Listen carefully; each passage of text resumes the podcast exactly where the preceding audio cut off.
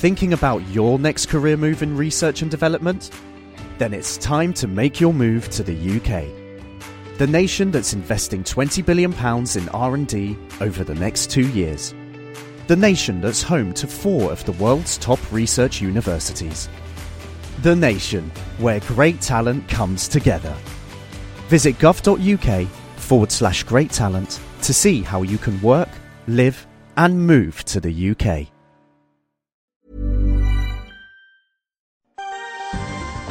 Question of the Week from the Naked Scientists. Hello and welcome to Question of the Week from the Naked Scientists with me, Diana O'Carroll. This week I did actually sprain my ankle, and if my foot had been any more purple, there would have been a trip to the x ray department. Hello, my name's Steve from Little Walden, and my question is how much radiation are you exposed to during a medical x ray? How does that compare to the dosage levels radiation workers are allowed to receive? So, how much sapping do these medical scans do? Hi, I'm Phil Clark from the Particle Physics Group in Edinburgh University. And first of all, when you're discussing radiation doses, it often gets quite complex due to the different ways to measure radiation, and there's often an abundance of different units like REMS, Grays, Sieverts, Röntgens, Becquerels, Curies, and so on. So that can confuse things somewhat. So the important unit of measurement is what's known as a Gray, and that's a unit of absorbed dose, and it corresponds to one joule of energy absorbed by a kilogram of material. Now, different types of radiation, like alpha, beta, and gamma decays, result in different biological effects. So what you do is you have to take the Gray number and multiply it by what's often called a Q factor. And an example would be for X-rays and electrons. The Q value would be 1. So if you multiply those two together, you get what's known as a dose equivalent. And the scientific measurement for that is a sievert. And one sievert is actually quite a large value, so you typically measure it in millisieverts, so thousands of sieverts. Now, a typical sort of standard chest X-ray produces about 0.1 millisievert, and the doses that are recommended for people working at CERN, or the maximum dose, is about 6 millisieverts. And if you're a radiation worker, it got to 20. Or if you're an airline staff member, the usual amount is about 5 millisieverts. So the amount of radiation you get from an X-ray is actually quite small. That's the physics of X ray doses, but what about the different types of X ray scans? My name's Stuart Yates, and I'm a radiation protection advisor working at Adam Addenbrooke's Hospital.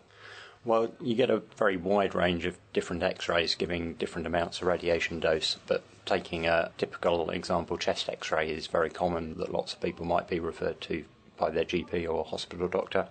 And a typical chest x ray gives you about the same amount of radiation dose as you'd get in three or four days from natural sources of radiation in the environment and also natural radioactivity in food that we eat. For example, Brazil nuts contain radium, and so they're slightly radioactive. And so typically, a chest x ray is about the same as eating three or four bags of Brazil nuts in terms of radiation dose. CT scans do give you more radiation dose, so you're equivalent perhaps to a few years of natural radiation.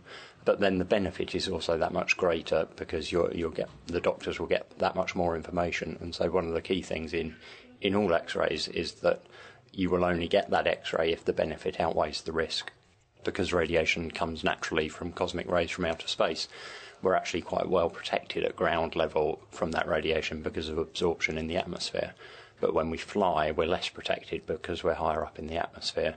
And so typically you'd get the same amount of radiation dose from a chest x ray as you would from, say, a return flight to southern Europe. So a simple chest x-ray will give you 0.1 millisieverts. That's a 60th of the dose limit for someone at CERN. However, a CT scan can give you up to 20 millisieverts of radiation, which is four years worth of background radiation.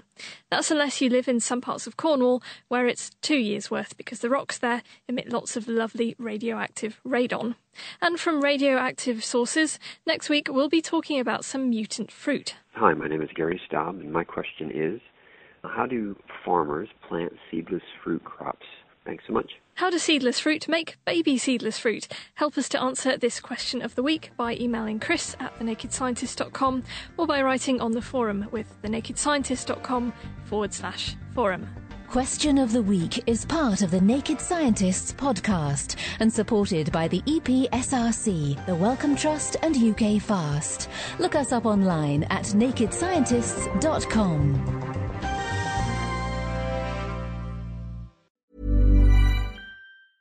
Thinking about your next career move in research and development?